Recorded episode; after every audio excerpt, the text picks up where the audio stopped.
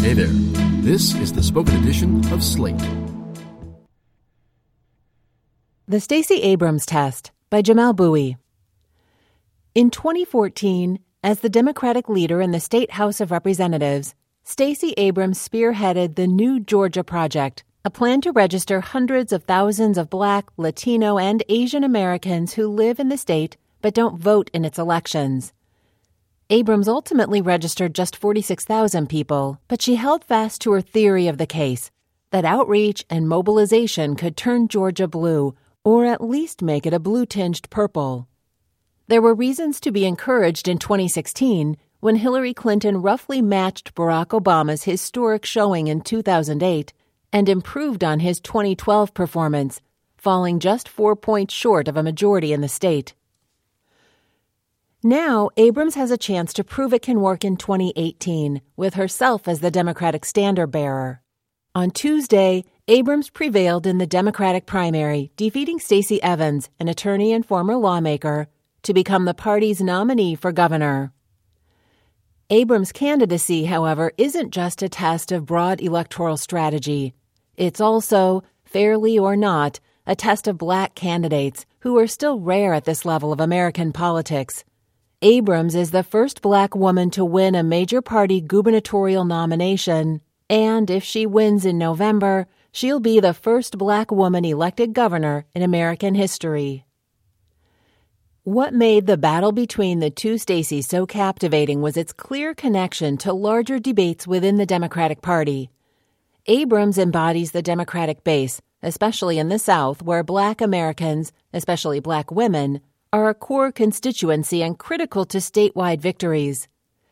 Her general election strategy relies on base turnout, reaching rank and file Democrats with strong liberal message and registering non-voters in an effort to change the complexion and composition of the Georgia electorate. There's a reason Abrams won support from Senator Bernie Sanders and his organization, Our Revolution. Her approach is in line with those who believe the path to power depends on mobilizing left leaning voters who sat out the 2016 election. Like Abrams, Stacey Evans ran on a progressive platform that imagined a more liberal Georgia, but she took a more traditional approach, hoping to cut into Donald Trump's coalition and win over moderate and blue collar whites who may have misgivings about the president. While national Democrats backed Abrams as part of a larger effort to elevate diverse candidates, and potentially reconstitute the Obama coalition. State Democratic leadership supported Evans out of skepticism that Abrams could attract the white voters needed to win statewide. The truth is that either Stacey would have been at a significant disadvantage.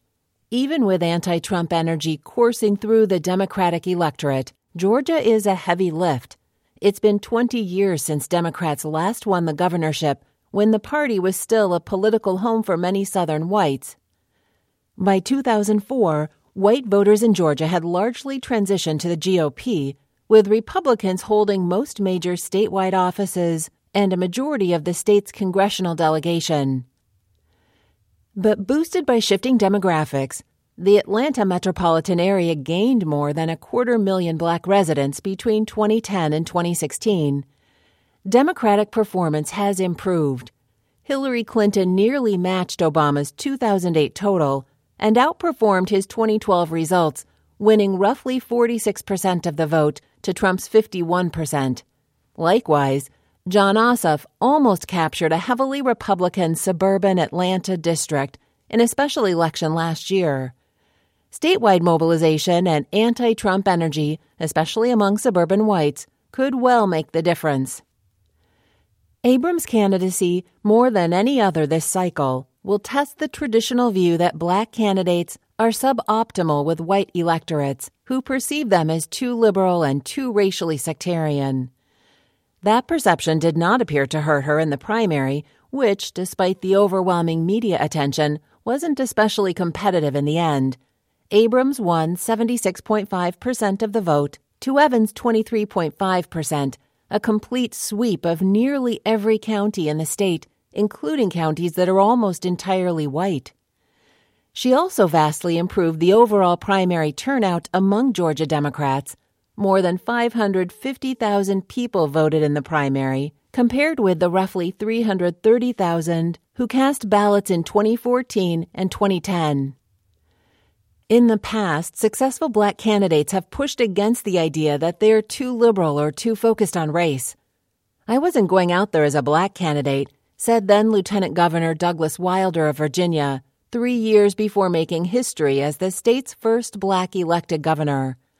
And I wasn't perceived that way. The people of Virginia were above that. That's where the credit goes. He was echoed by Barack Obama in an interview given on the eve of his reelection in 2012. I'm not the president of Black America, said Obama. I'm the president of the United States of America. The question posed by Abrams' candidacy is whether the experience of a black president has changed things enough to make this kind of racial triangulation unnecessary.